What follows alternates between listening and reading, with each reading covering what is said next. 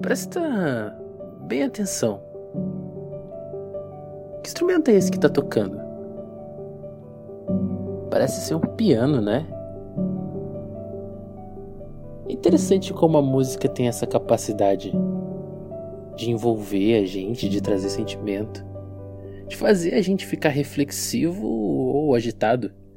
Depende da música, né? É muito interessante pensar que a gente consegue extrair experiências de diversas formas e de diversas maneiras. Eu acho muito divertido imaginar as formas que existem de ver o mundo e fazer o mundo acontecer. As infinitas aberturas que poderíamos estar explorando. E às vezes eu me pergunto, por que não estamos nos aventurando? Por que não conseguimos encontrar as portas abertas pelos caminhos? Às vezes parece que o convencional, o gasto, é mais interessante do que a surpresa do novo. Não que não devemos ter um porto seguro e nos estabilizar em alguns lugares, mas não tem porquê perder o encanto e o prazer do sabor desses lugares. Fazer a gente perceber que o comum deve ser inédito sempre. Assim como quem escolhe cortar uma laranja na vertical e não na horizontal. A vida é feita de escolhas. Provavelmente isso não vai mudar o sabor da laranja, mas a experiência, a aventura no caminho comum se faz necessária, como a própria vida é, um acúmulo de experiências. Mas, peraí, laranja tem horizontal e vertical? Bora para novas aberturas?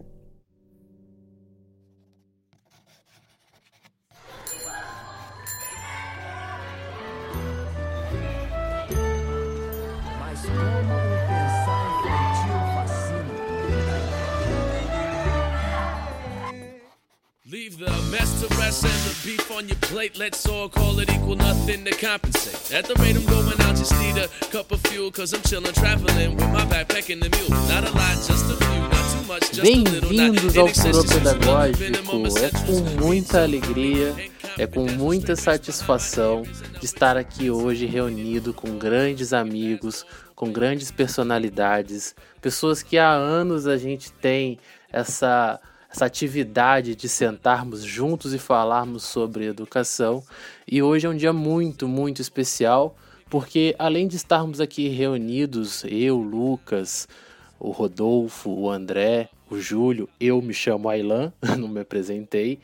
É, hoje a gente tem a oportunidade de abrir essa porta para outras pessoas. Hoje a gente tem a oportunidade de estarmos acrescentando novas pessoas ao nosso redor. E isso para mim é muito gratificante. É muito gratificante poder abrir a porta da sala dos professores, digamos assim. É um grupo que super se interessa e está sempre falando sobre educação.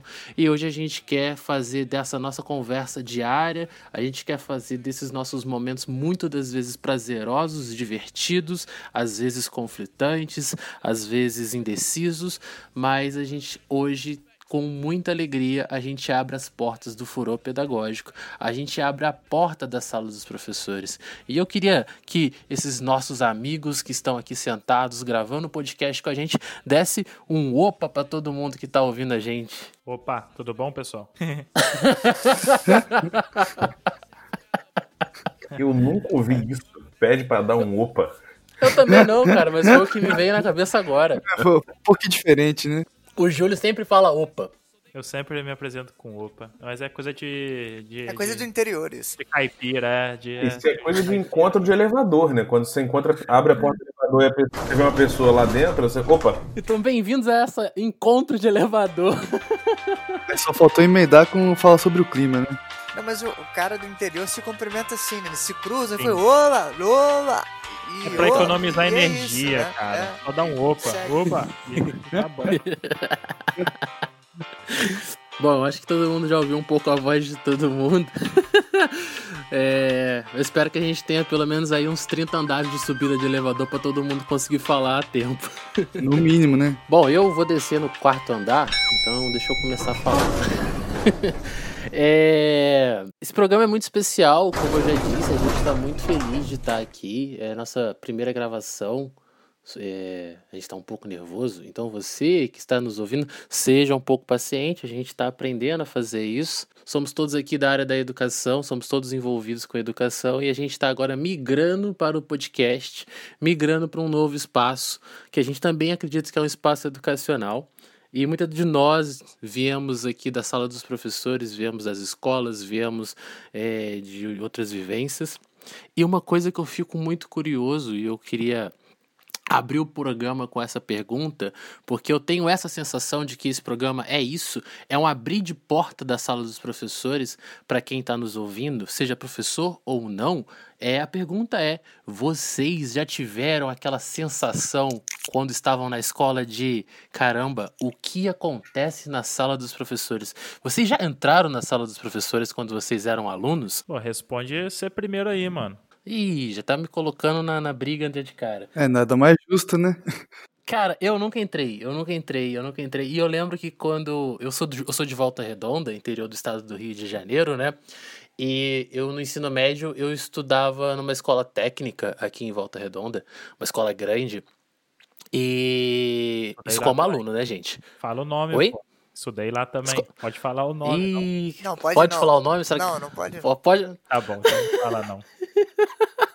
Estudei numa escola- episódios, Quando vocês quiserem falar mal da escola onde vocês estudaram, vocês não vão poder. É, exatamente. é melhor, melhor deixar em off. Isso, ó, fica claro, estudei numa escola técnica grande de Volta Redonda. Agora que escola é, É porque tem, fica aí, tem muitas grandes. Fica pro mundo aí. Enfim. É... e eu lembro que a sala dos professores era grande, era uma sala com janelas grandes, bonita até assim.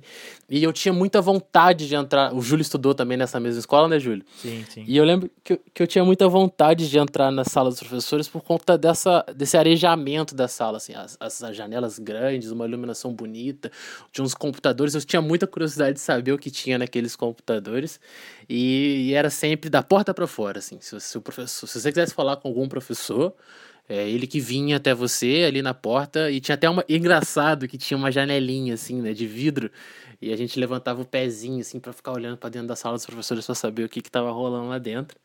Mas era uma sala que vivia vazia, cara. Isso que eu acho interessante, assim. É, no horário do intervalo, os professores estavam lá, eles iam pra lá. Eles tinham esse encontro deles lá. E eu sei lá o que, que eles falavam da gente. Mas... Mas, é... Não, eu nunca entrei quanto... quanto... É um espaço grande, assim, reservado para os professores, que só é ocupado num período bem curto, né? Que é o intervalo. E aí, fora isso, a maior parte do tempo, essa, sa- toda essa sala, todo esse espaço, ele não é ocupado, né? É, aí depende, né? Que agora como, profe... agora como professor, eu tô no. tô- vou me formar agora nesse ano, último, últimos períodos de licenciatura em física, graças a Deus. Eu É, mas, gra- mas eu já tive a oportunidade de estar em muitas reuniões de professores, já tive a oportunidade de entrar na sala dos professores em diversos momentos é, na minha graduação. E até, até, como posto, até como professor mesmo, assim, sendo sendo intitulado professor. Ali eu tive outras visões da sala dos professores, ô Júlio. Eu vou ter que te dizer que mais coisas são ditas na sala dos professores além do intervalo. Eita. E mais coisas acontecem.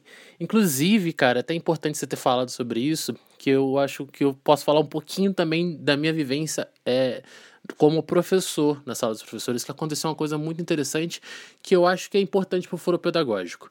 É, foi numa das salas dos professores que eu fui chamado de furor pedagógico. Foi na sala dos professores que eu recebi o título e eu me deparei pela primeira vez com você tá sendo furor pedagógico. E eu, um, um mero um mero iniciante na atividade ainda, eu falei, meu Deus, o que é furor pedagógico? E aí eu fiquei mega, assim, sem saber se ele tava me xingando. Eu achei que ele tava me xingando, juro pra vocês. assim. e aí eu puxei de canto. Mas ele tava, ele tava, ele tava. É Você, você que é um garoto, um garoto espirituoso, né? E, e levou isso pro outro lado, mas ele tava te ofendendo. Pelo que a gente conhece, né? Eu acho que e você não foi o único a, a receber um adjetivo desse, né? Pelo menos você está comentando agora. Sem, sem dúvida.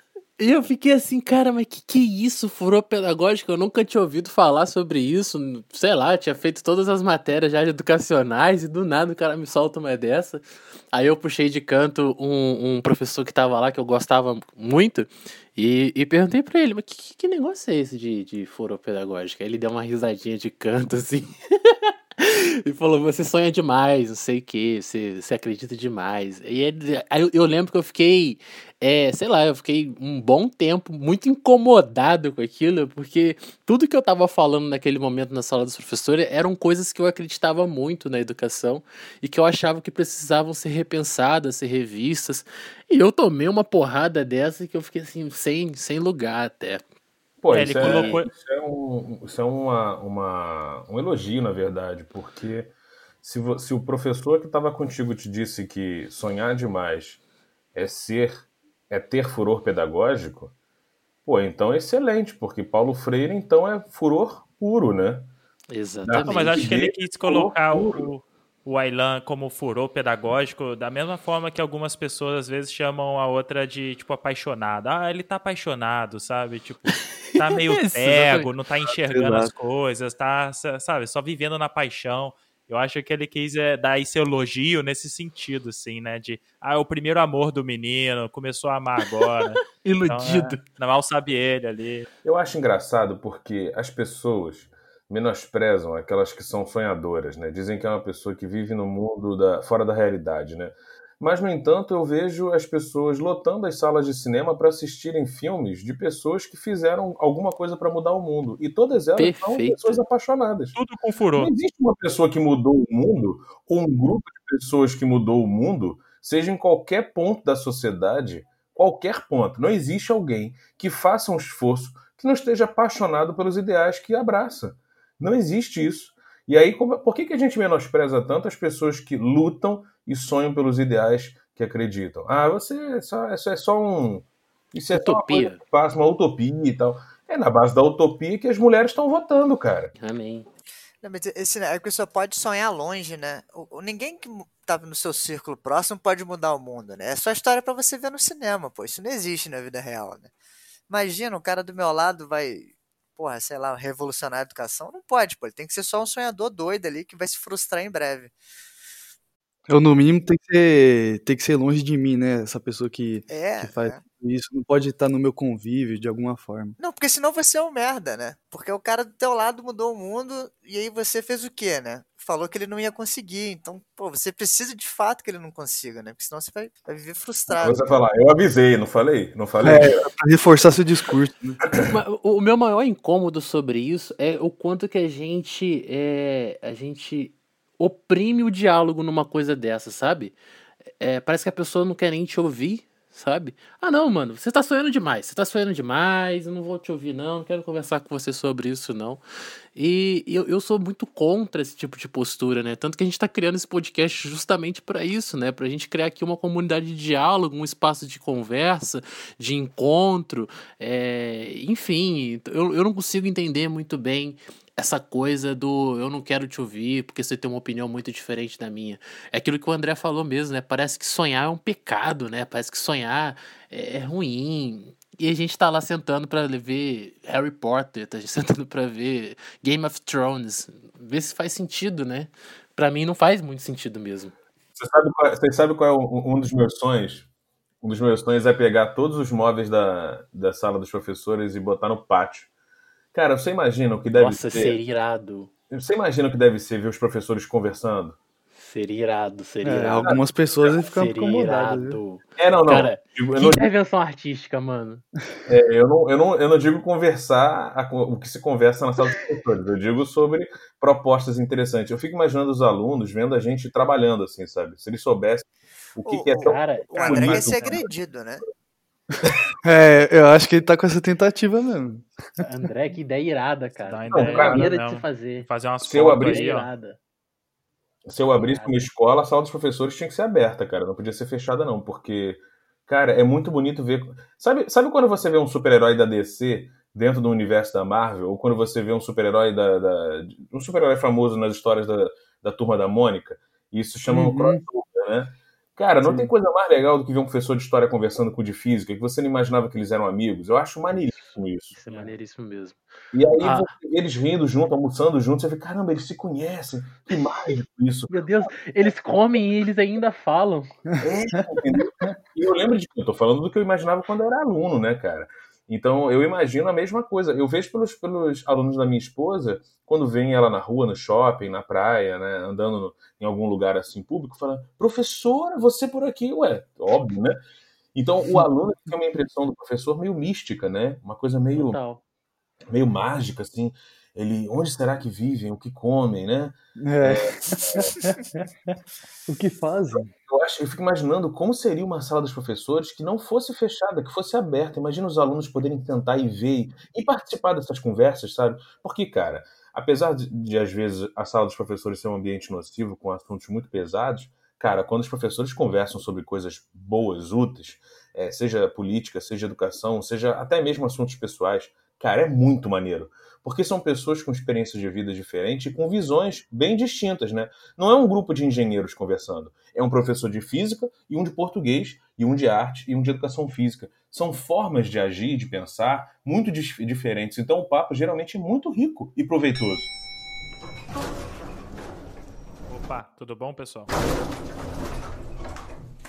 É, pensando um pouco nessa nesse sentido, né, do como é, é, visto, né, uma pessoa que é adjetivada com furor, e no nosso caso furor pedagógico, né, se você te der um Google no significado de furor, aí te encontra, né, ira excessiva, agitação violenta de ânimo, paixão desmedida por alguém ou por alguma coisa, e aí no sentido figurado mostra impulso incontrolável, inconsequência. Então, dentro da educação, é sempre é, são sempre essas pessoas que estão sonhando demais, que são, se, estão sendo utópicas, né, dentro das suas ações, das suas ideias, do que fazer de ação, né, na educação. É importante que a gente não a gente não assume essa essa denotação, né? A gente assume uma, um sentido conotativo total da, da dessa dessa expressão furopedagógico, né? Por conta desse encontro de todos nós, um dia temos sido intitulados furopedagógico. Em algum momento a gente alguém vira para você e falou: "Você é sonhador demais, filhão. Tá sonhando muito". E a gente viu que, caramba, meu, peraí, eu tô sonhando demais ou eu tô só com uma leitura diferente sobre uma, é, uma várias questões, várias é, visões, etc. Então, acho que a gente, a gente assume, acho não, né, tenho certeza, a gente assume o furo pedagógico porque a gente, todos nós tínhamos essa, essa, essa, chama acesa da educação transformada e tinha alguém lá para chamar a gente de furo pedagógico. Então, se a gente é furo pedagógico porque a gente tem essa chama acesa, aí a gente tem duas posturas. Ou a gente briga para é, mostrar para a pessoa que a gente não é furopedagógico, ou a gente assume o termo e fala: é, beleza, eu sou furopedagógico, só que o furopedagógico para mim não é o que você está dizendo que é. É, então... é Então por isso que eu não entro nessa sala aí dos professores. Antes não podia, porque você é meio bicho, né? Você não pode ir lá se misturar com, com aqueles seres iluminados. E depois, quando você pode entrar com, com dignidade, no, você merece, você pertence ao espaço, pô, vem um corno desse para falar que você não vai fazer nada, que você é iludido. Prefiro ficar lá de fora. Não. E, e não, não só dizer que você não pode fazer o que você está, pelo menos, falando, né, que acho que é importante, como é, em, nos, em, alguns estágios que eu fiz, né, é, por eu morar aqui em São Paulo, fui em algumas escolas e já, já teve professores falou, falaram para mim que é, para eu aproveitar enquanto eu era novo e seguir outra profissão, sabe? Mas é, a questão é professores que estavam dentro da sala dos professores, e, assim, todos os professores lá, né, conversando e um, deles falou para mim mais de uma vez, é, sendo assim professores que tinham quase a minha idade em termos de de trabalhar em escolas, né, sendo professores.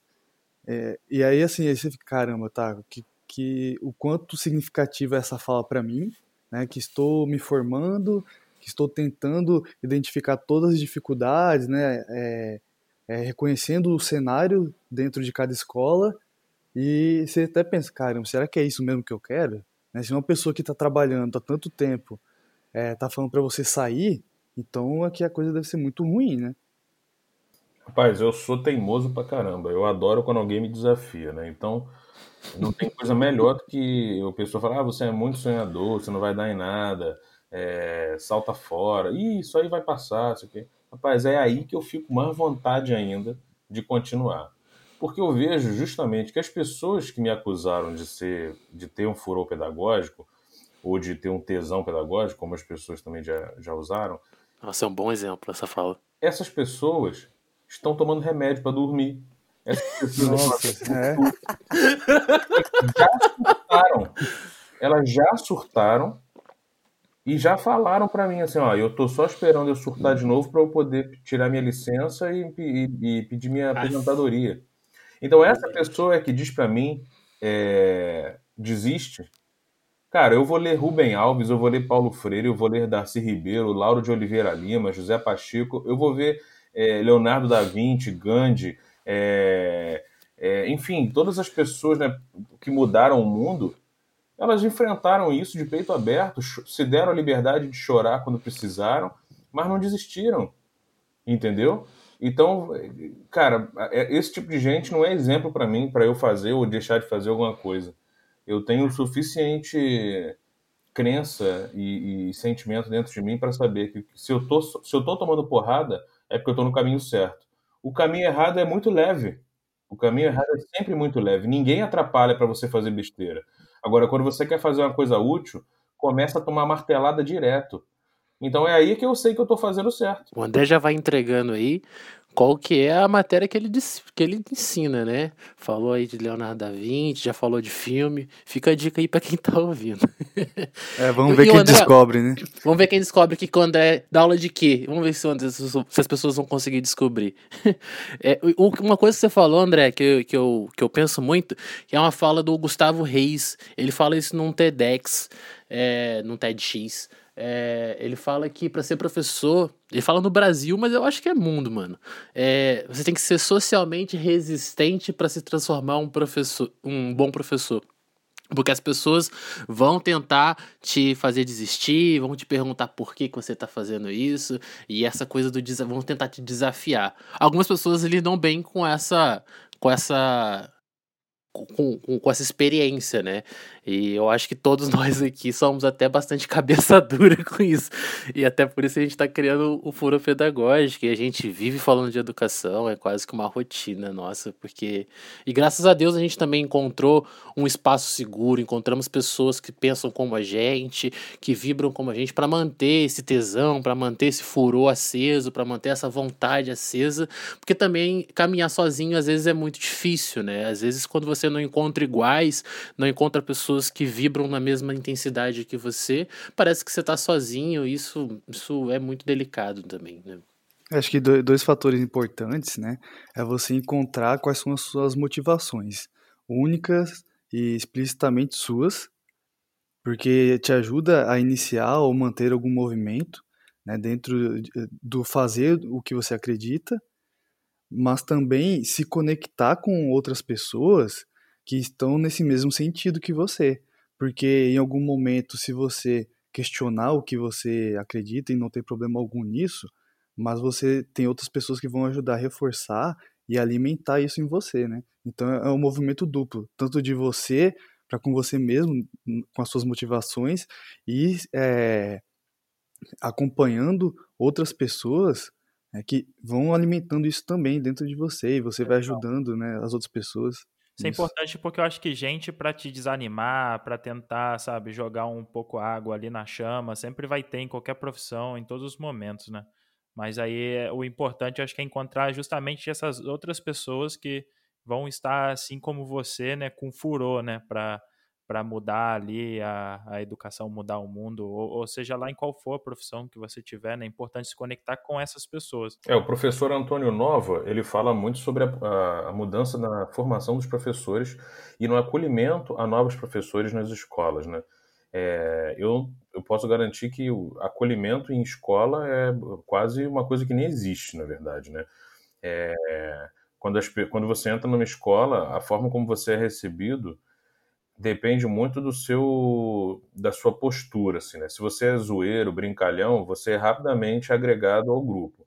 Mas se você for um cara que quer trabalhar, você é um cara que gosta de falar de educação e tal, amigo, você geralmente está ferrado, porque isso o pessoal já, já te chancela, já te classifica como o chato, o interessado, o furo pedagógico, etc. E aí é ladeira abaixo, o pessoal vai só te excluindo aos poucos né, do, das conversas. E, e assim, quando a gente diz assim, é, é tem gente que desmotiva o nosso trabalho, a gente pode botar nome nisso aí, entendeu? Porque não é o aluno que me desmotiva a ser professor, e não é o pai do aluno e a mãe do aluno que me desmotiva a ser professor. O ataque maior vem do meu colega de trabalho. E uhum. isso é que é mais bizarro.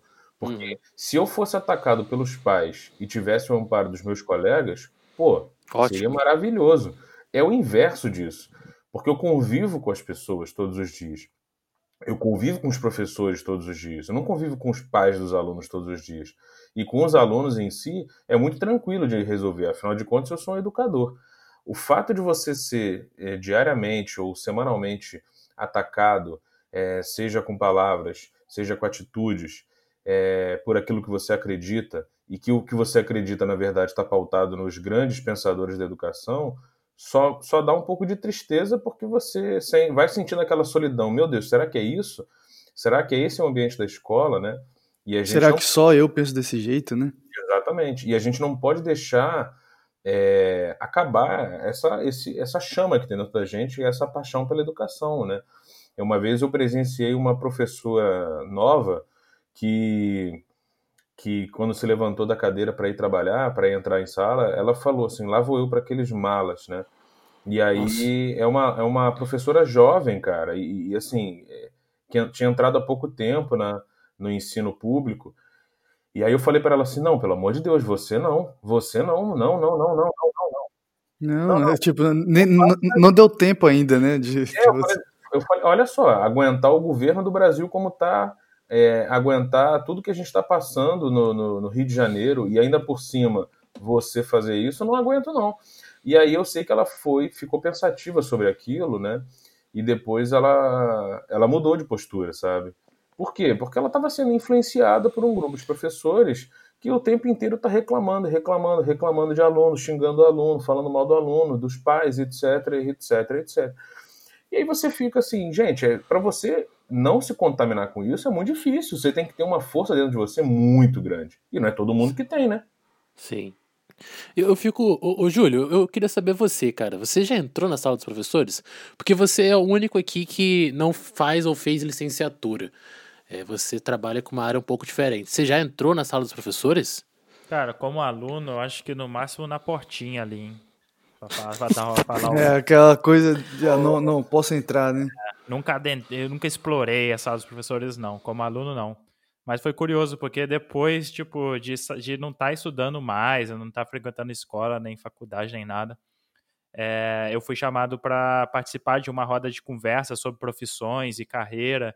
E eu sou da indústria de tecnologia, né? Então fui lá para falar sobre o que é ser um programador, como que é a profissão de programador. E aí nisso outros profissionais também foram convidados para falar de outras áreas. E a gente, né, foi recebido ali na sala dos professores, né, cara? Meu Deus. Pô, que honra, cara. Uau, que honra, caramba, hein? Nem, tinha, nem fez licenciatura. Te ofereceram um café? Mano, então, isso é o mais legal, porque eu sempre vi muito café entrando na sala dos professores. eu sempre ficava à vontade de entrar na sala dos professores, porque eu sabia que lá sempre tinha um café fresquinho, bem passado ali, né, um cafezinho passado. E aí, e depois que a gente fez lá a conversa e tal, a gente foi e voltou de novo para a sala dos professores. E ali tinha um cafezinho, tinha um biscoitinho. Eu falei, caraca, então é assim, né, velho? Que é a sala dos professores. tomei um biscoito e um café. Tá, Nossa, tomei muito café aquele dia. É, é, engraçado. Cara, eu acho, eu acho muito interessante isso que a gente tá falando, porque, cara, eu acho ser professor uma profissão tão interessante, tão prazerosa, tão divertida. E, e, a gente fica ali trancando a profissão dentro, dentro de uma sala, sabe? A gente, a gente não vê os professores tomando outros espaços de formação, não vê os professores saindo da escola. O professor vive preso dentro da escola e às vezes preso na sala dos professores. Você vê um professor, às vezes, indo para o intervalo, indo para o recreio, é raro. É, é assim, é, os alunos acham que você é até um cara sensacional. Quando, quando o aluno vê professor no recreio com eles, fala: Caraca, esse professor é super maneiro maneiro, maluco. Olha só, tá no intervalo com a gente aqui. Ou no então, mínimo fico... estranho, né? É, ou no mínimo estranho. então eu fico assim, cara, eu fico muito, muito agoniado com essa coisa do aluno não estar tá acostumado de ver a gente em outros espaços, não tá vendo a gente tomando é, outros lugares, até até na vida mesmo, o aluno vê a gente, às vezes, no mercado, vê às vezes na, a gente na rua, o aluno não entende, ué, o que o professor tá fazendo aqui? Tipo, parece que o bicho saiu do zoológico, por que que ele saiu do zoológico? É, então, tipo, fico... professor é gente, né? Nossa. É, professor é isso. é gente, meu Deus. Ou será então, que eu quem fico... tá trancado, então, na sala é o professor? A gaiola é a sala dos professores e não o resto? É uma boa pergunta. É uma boa Essa pergunta. daí foi pedrada mesmo. Cara, eu vou te falar que a sala dos professores é um ambiente, às vezes, muito nocivo, né? Não, demais. Então, demais. Eu não, às vezes, né, na maioria das vezes, é. Eu diria que, de vez em quando, eu fico fora da sala dos professores, porque, assim, a sala dos professores acaba sendo um lugar agradável para você descansar, só que é, pela parte da mobília, né? Por o fato de ter um sofá. Ter um sofá. Sim, é porque pelas conversas. Lá, é, exatamente. Às vezes, às vezes você você está inclusive tentando trabalhar e, e, o pessoal te interrompe o tempo inteiro, né? Eu já tive em momentos assim fazendo reunião com um colega e aí as pessoas te interrompem e cruzam a sua fala, sabe? Se metem no meio da. Pô, você está no meio de um, de um processo ali, trabalhando, conversando com o professor. E, e, o tempo inteiro pessoas reclamando e reclamando, e entra gente, sai gente, fica assim uma coisa meio meio esquizofrênica, assim, né? E aí, eu, cara, eu várias vezes eu, eu não fui para a sala dos professores, eu, eu, decidi ficar no pátio com os alunos, já levei um instrumento musical para ficar tocando lá embaixo, ou simplesmente fico sentado no banco. E geralmente, quando os alunos veem um professor assim disponível, eles se chegam, né? Então nem preciso fazer muito esforço, eu, eu fico lá e sempre vem um aluno para bater um papo, trocar uma ideia e tal, e é sempre muito gostoso. A gente aprende, a gente lembra de, dos problemas que a gente viveu quando a gente era mais jovem, né? E, uhum. acaba tendo a uhum. oportunidade de conhecer melhor os alunos e, e, e ajudá-los também nos seus dilemas, nas suas angústias e tal. É sempre muito bom, muito bom. É, eu, eu sou um apaixonado por escola, né, cara? Eu adoro aluno, então eu tô sempre no intervalo também. Galera, a gente não tá aqui, é importante dizer para as pessoas, a gente não tá aqui amaldiçoando a sala dos professores, não. Apesar de parecer isso. Mas assim. Eu tô, eu tô.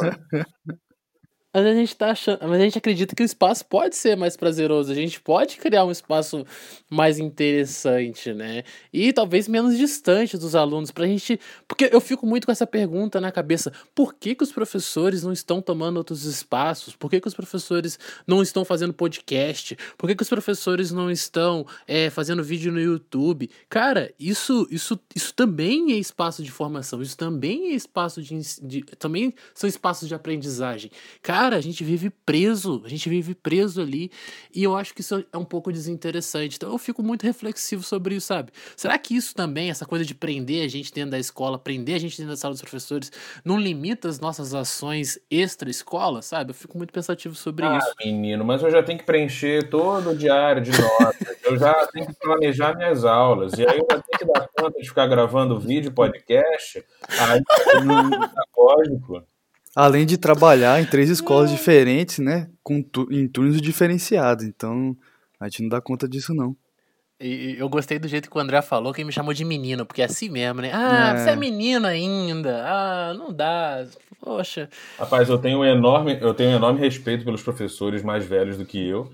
Eu assumo toda a minha, a minha juventude, a minha, o meu despreparo e imaturidade, o que não significa que eu abaixe a cabeça para o que eles dizem eu, eu respeito muito, mas caramba, muitos deles já não estudam mais, muitos deles não acompanham mais o que sai na mídia, o que, o que sai sobre educação. Né? Eles gostam, às vezes, da sua própria matéria, de estudar a sua própria matéria, né? É, história, matemática, ciências, etc. Mas, caramba, eu, eu justamente sou humilde o suficiente para quando chega um professor novo, eu aprender com ele.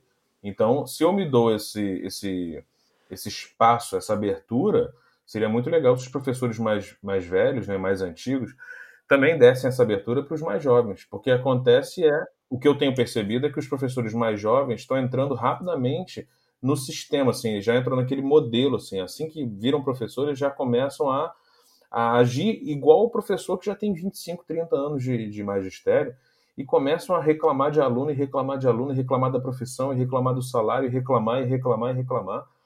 E aí quando você fala assim, vamos fazer diferente? Ah, não vai funcionar. Ah, como assim? É. Por que não? Por que não? É, eu- já tentou?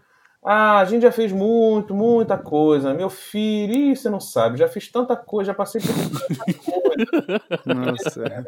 Então, o mundo não mudou, então o mundo não muda, né? Porque se os mais velhos têm sabedoria de vida e os mais jovens têm força para agir, o certo não seria juntar os dois? Exatamente. Não, Cara, eu. Não é para motivar os mais jovens, é para puxar eles para a realidade e dar cada vez mais espaço para isso. Senão, nada no mundo muda, nada sem isso. Cara, eu sou um. Eu sou uma. Cara, eu sou. Eu sou. Eu sou o eterno furor na vida, né, mano? Eu sou um apaixonado até pela vida, assim. Então eu gosto muito de. eh, De viver. Eu não entendo bem essa coisa das pessoas que não estão gostando de onde estão e não se movem pra mudar. Sabe? Eu não, não aguento mais ser professor. O que, que eu faria? Cara, eu vou trocar de profissão. Ah, tudo bem, mas agora eu já tô com 50 anos de profissão, já tô perto de aposentar. Cara, e daí? E daí, cara, ainda tem vida, ainda tem, ainda tem muita coisa pra você fazer independente disso. Eu acho, pra mim, é, que já até troquei de profissão também. Troquei não, né? Tenho duas profissões, eu também sou fotógrafo. É, cara, é, é inconcebível a ideia de viver uma vida pequena, assim. Indo lá pro Clóvis de Barros, assim, né? O cara gosta muito de falar isso. Eu, pra mim é inconcebível. Pra mim é inconcebível ficar numa, numa condição de vida que eu não me alegre e que eu não me satisfaça com o que eu estou fazendo naquele exato momento. Então, se eu sento aqui para gravar um podcast com vocês e para conhecer outras pessoas, para chegar perto de outras pessoas, é porque para mim é extremamente satisfatório e a minha vida ela, ela, ela tem mais sentido, tem mais valor. Eu não consigo imaginar a minha vida diferente disso, sabe? É, pensando em professores e professoras, né, em outros espaços, eu acho que a gente identifica essa ausência muito por conta do, do processo de educação que nós passamos e que muitos de nós reproduzem ainda, né, onde é, é apresentado um assunto, aí você vai resolver aquela, aquele assunto com exercício, algo do tipo, e os, é, os professores só aceitar um- uma única forma de resolução. Por exemplo, eu sou professor de física também, e- mas já vi diversos professores onde passa um exercício e só pode ser resolvido de um único jeito. Qualquer outro é, caminho que a pessoa tentar fazer para resolver a questão vai estar errado. Independen- independentemente se é, o, o passo a passo né, dentro da matemática foi respeitado, se a, o resultado onde se chegou também está certo, mas se foi diferente do que o professor disse, já era. Então, isso é um exemplo micro, mas quando a gente expande, mostra o quão limitante é a educação que a gente tenta desenvolver com os alunos. Porque aí você depois eh, se limita enquanto ser humano, no- onde você pode chegar, onde você pode querer desenvolver outros, seus- outros projetos. Eu, eu nem acho que é um exemplo micro, não, Rodolfo. Sabe por quê, cara? É, na sua fala, eu já lembro, já me remete muito à ideia de é, que tipo de educação que a gente está servindo, sabe? É, e tudo bem é, eu acreditar que a educação é de X maneira ou de Y maneira. Mas o que eu acho que a gente tem que fazer é dialogar sobre esses processos educacionais e dialogar sobre a sua prática, né? Você tem que repensar se aquilo que você está fazendo é correto ou não. E você ah, minimamente também tem que se colocar numa condição de, de enfrentamento, de confronto das suas próprias ideias. Será mesmo que aquilo que eu estou fazendo é o melhor caminho? Sabe, esse exercício da gente repensar na nossa prática ficou deixado de lado. E essa coisa que a educação é a solução, a educação é a solução, muitas das vezes ela não, não é real, sabe? Eu, eu gosto muito de falar isso, sabe? A gente, a gente colocou para a educação ela como rei mas a gente não entregou o trono e não entregou a coroa. Porque a gente está numa conversa, a gente está falando sobre um determinado problema, aí a gente sempre ouve um político, a gente sempre ouve um empresário, a gente sempre ouve alguém virar e dizer: a educação é a solução para isso. Mas que raio de educação é essa que é a solução para todos os problemas e a gente não sabe nem que educação é essa que a gente está falando? Sabe? Como é que a educação é a solução, por exemplo, das questões de problemas de saneamento básico dentro de uma comunidade carente? Como é que a educação é a solução para isso? Sabe? A gente já parou para discutir sobre isso, para dialogar sobre isso. Então, isso, isso me incomoda muito, porque a gente pega a educação e faz a mesma coisa que a gente faz com os professores. Tranca ela dentro de uma sala e fala: olha ela não pode sair daqui. Mesmo a gente dizendo que ela é a carta máxima da resolução dos problemas, e ainda assim a gente pega ela e prisiona ela, porque a gente não dialoga, a gente não conversa, a gente não se permite falar sobre isso, não se permite ter outras visões, e isso para mim é muito, muito, muito um problema muito grande, sabe? Opa, tudo bom, pessoal? Peraí, peraí, peraí, peraí, gente. Até agora a gente falou, falou, falou, mas é, as pessoas que estão ouvindo esse podcast devem estar pensando, mas quem são essas pessoas aí? Bom, a gente precisa se apresentar, né? A gente não falou nada até agora. É. A gente está meia hora aqui falando mal das aulas dos professores e as pessoas não sabem nem quem é a gente, mais ou menos. Será que tem nome nessas vozes todas? eu acho uma boa, André. Então, já que você dá essa sugestão, eu acho que você deve abrir as portas das apresentações. Então vamos lá. É, meu nome é André Luiz, eu sou professor de artes, trabalho no ensino público municipal no Rio de Janeiro. Sou professor há nove anos e sou educador há muito mais tempo, já não sei mais há quanto tempo. E sou um apaixonado pela educação e, e sempre movido principalmente pelas ideias do José Pacheco, Rubem Alves, é, é, Rivail, Pestalozzi, Rousseau e. Tá faltando algum? Caramba, já não me lembro. Deve estar tá faltando muita gente. Só gente pesada. Só gente pesada. Cara, é. Nossa, difícil se apresentar nessa coisa de você ter que dizer quem é você. É horrível. É muito ruim isso, cara. Eu vou tentar trazer as minhas notas, vou tentar trazer as minhas apresentações, as coisas que eu, que eu tenho comigo, assim, que eu acho que dizer quem eu sou fica muito complicado. Eu vou, eu vou tentar dizer coisas que, que anotam a minha vida, eu acho, assim. É, cara, eu sou fotógrafo antes de tudo. É, inclusive, a minha, o meu encontro com a profissão edu, educador ela parte da fotografia, mas um dia a gente conversa sobre isso. Eu me chamo Ailan, eu tenho 27 ou 28 anos, gente, eu já não sei mais. Quantos anos eu tenho? Eu tenho uma idade em que as coisas são vistas com mais calma, mas com o interesse de seguir crescendo. Eu acho que eu tenho 27. acho que ano que vem vai ser um a mais. É, ano que vem eu vou fazer um a mais. Aí eu não sei se vai ser a mais de 27 ou a mais de 28. É, eu estudo licenciatura em física, eu estou no último período é, eu me encontrei com a educação, com esse tipo de educação que a gente vai conversar aqui no Furou Pedagógico desde o primeiro período, na verdade antes, porque eu fiz algumas disciplinas de psicologia é, numa outra faculdade que eu não concluí, é, mas foi lá que eu me encontrei com a educação. Eu, eu sou apaixonado pela educação e eu gosto muito de ir por essa linha da psicologia, né? Eu sou um eterno gestaltista. Eu gosto muito de filosofia, eu vou muito por essa linha. Bom, os teóricos da educação e são vários, o André citou alguns, acho que eu, eu coloco Nise também, que é importantíssimo, né, André? É, enfim, acho que é nessa linha mesmo, a nossa pegada é muito parecida nesse ponto. É, eu vou ficar batendo currículo e biografia, não. Eu gosto dos meninos, eu gosto muito de reclamar e a gente gosta quase das mesmas coisas. Aí a gente fez esse encontro. Fora do sistema, rapaz. Nós já falamos tudo o que tinha que falar. Você fez algo intolerável e inaceitável. Uma decepção nessa prova. Elas me desobedeceram. Nessa hora, você tem que ser mais impositivo. Lucas, você tá demitido.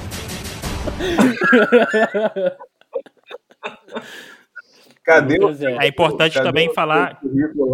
é importante Não, falar que é. o Coutinho ele tá organizando aí o movimento dos professores sem sala.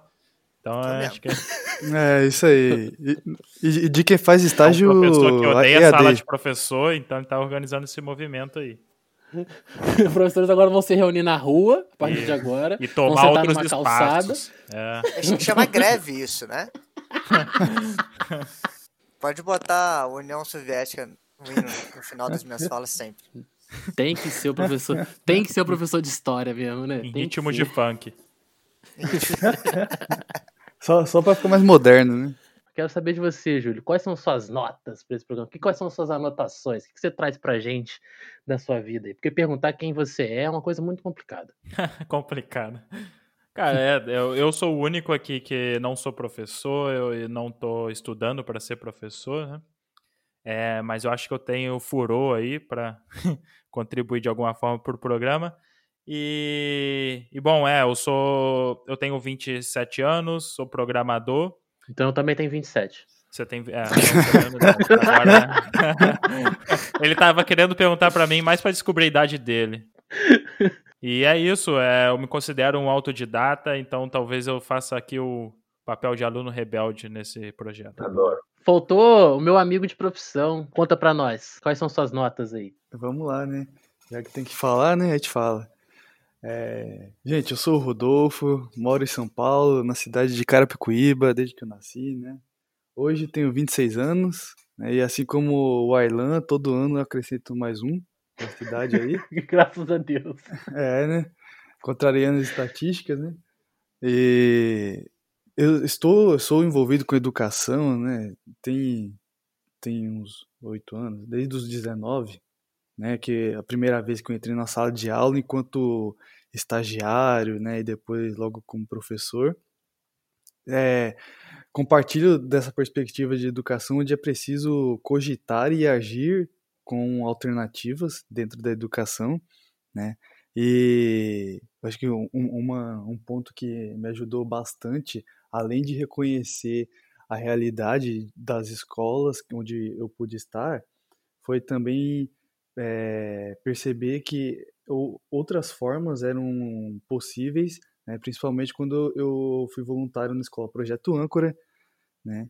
É, e ali, assim, ter essa experiência tão intensa na minha vida é, reverbera até hoje, né? A forma como eu penso e, e ajo dentro da, da escola que eu trabalho, né? É, e sem contar que a experiência que eu tive dentro da escola pública, enquanto professor, também, é, com certeza, me, me ajudou a perceber é, o quão necessário é você ser resiliente, né? e Perfeito. lutando por todas as questões que a gente luta, mas você saber o valor da, do saber do outro, da experiência do outro, mas também é, considerar que é possível você apresentar é, outras formas, né?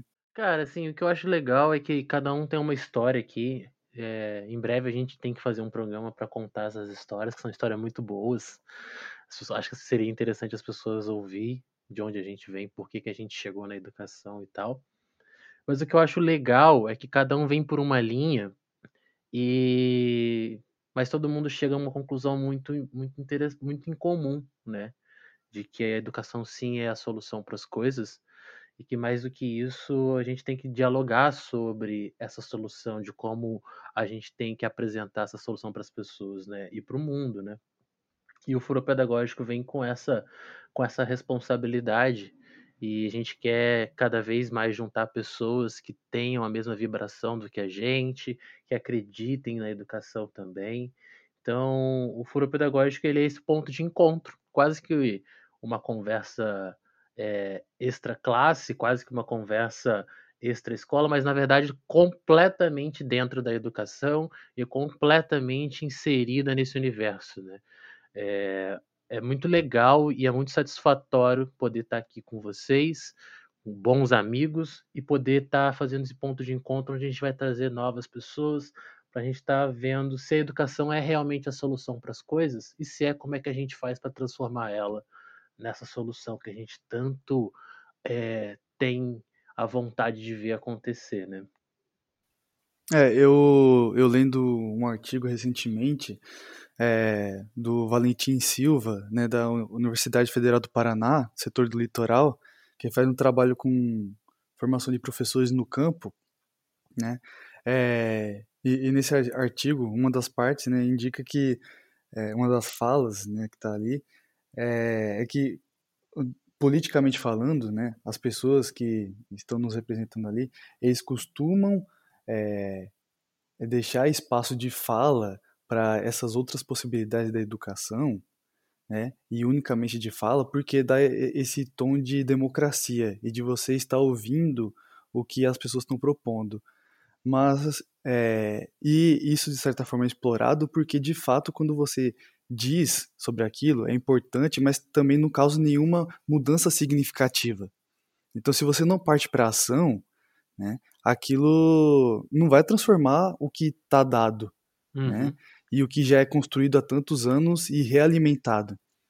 Perfeito. Então, esse, essa questão a gente nem percebe muitas vezes, e que o falar é importante, mas se você não tenta promover alguma ação, só vai continuar é, reforçando o que já, é, já está sendo feito, né?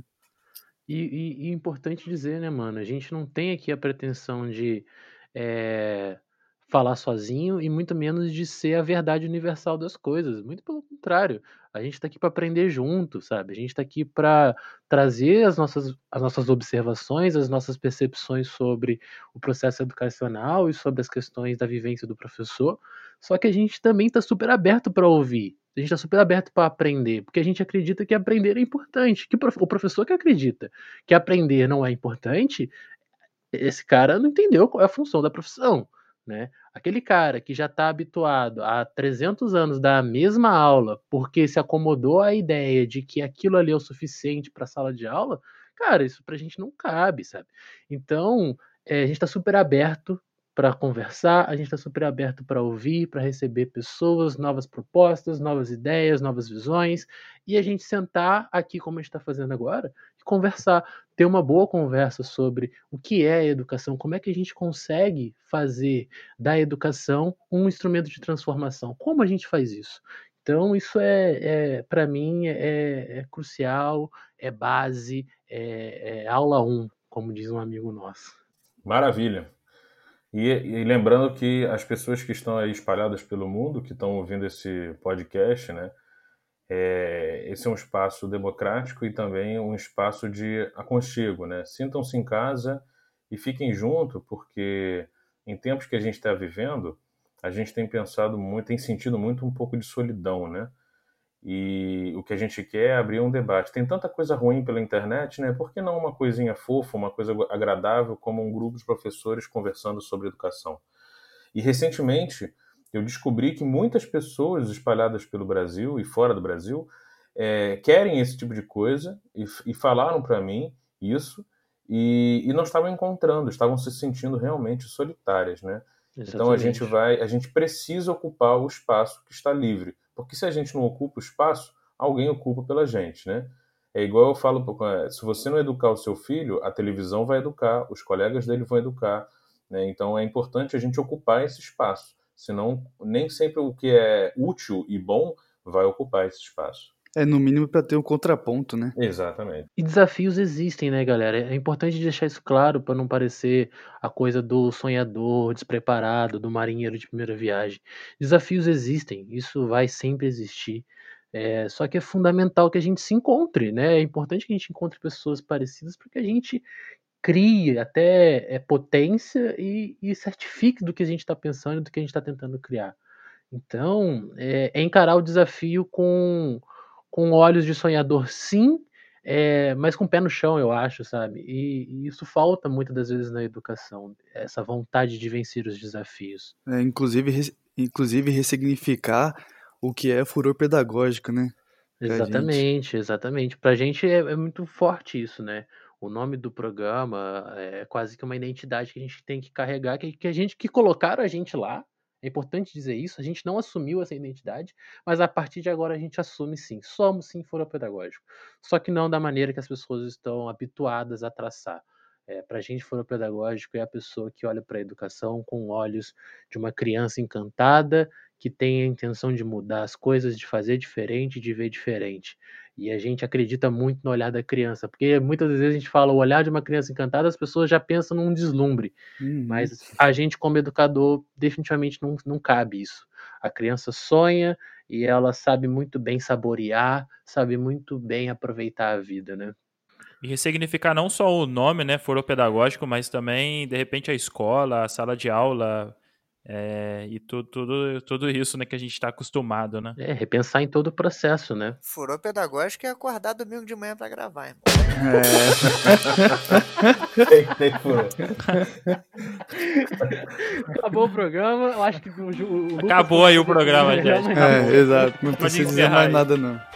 Eu só, eu só queria dizer uma, uma coisa em cima do que o Arlan falou. Ele falou sobre marinheiro de primeira viagem, né?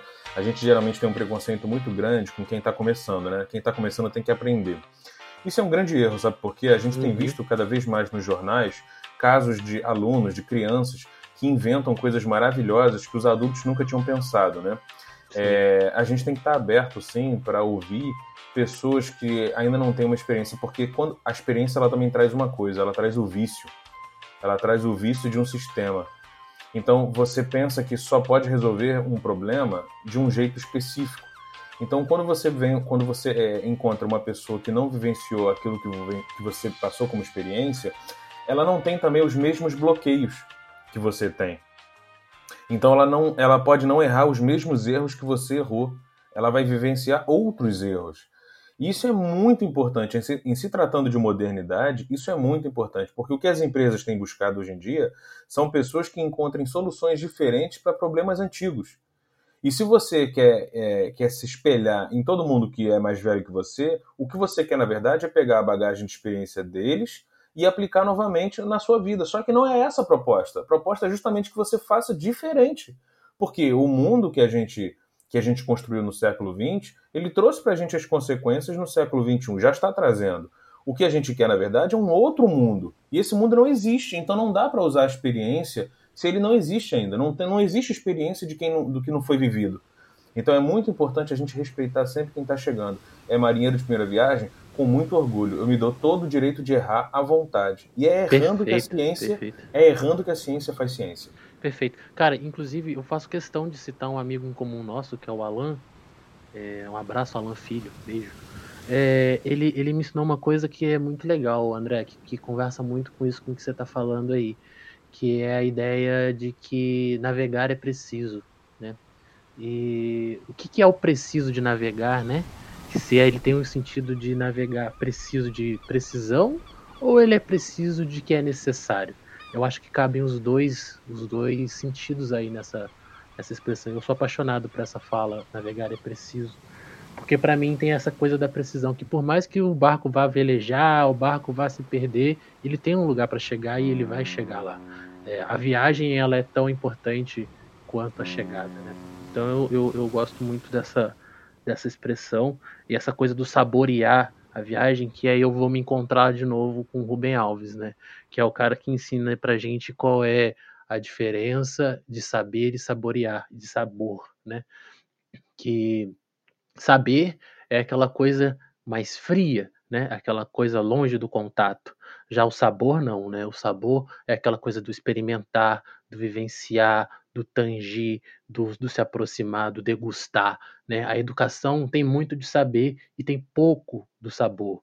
E a gente deveria colocar mais sabor nessa coisa, sabe? As pessoas brincam tanto com andar de bicicleta, ninguém esquece como anda de bicicleta. É porque quando a gente anda, a gente sente o, vento no rosto e a alegria de quando a gente é criança, de andar com os amigos de bicicleta e rápido e descer rampa, e se machucar, e tudo isso vai gra gravando na gente uma experiência que não apaga mais, né? Então, quando há o saboreio, é sempre gostoso, prazeroso, e isso também está na fala do Domênico De Masi, sobre o, o, o ócio criativo, né? Então, quando você faz as coisas juntando o prazer, a alegria do brincar com o trabalho e o estudo, isso fixa na nossa mente, isso de fato é aprendizado. Pois é, então acho que é isso. Acho que ficou. É curtinho esse primeiro programa, é só um convite. É um convite para quem está chegando. Sejam bem-vindos. Assumam as suas cadeiras na sala dos professores. Agora a sala está aberta para quem quiser chegar. A nossa intenção aqui é acumular pessoas que olhem para a educação com esse olhar de encantamento, com essa vontade de fazer diferente. A educação, sim, para a gente é a solução, só que a gente repensa em como fazer essa solução. Que educação é essa? Então, fica aqui esse convite para você, fica aqui esse seja bem-vindo ao Foro Pedagógico e que a gente possa, ao longo de vários e vários programas, saborear esse gosto que a educação tem, seja de uma maçã, como diz o Rubem Alves, seja de um caqui, como também diz o Rubem Alves, ou seja de uma laranja, ou seja lá como for. Então, seja bem-vindo para você que olha para a educação e acredita que ela é a solução.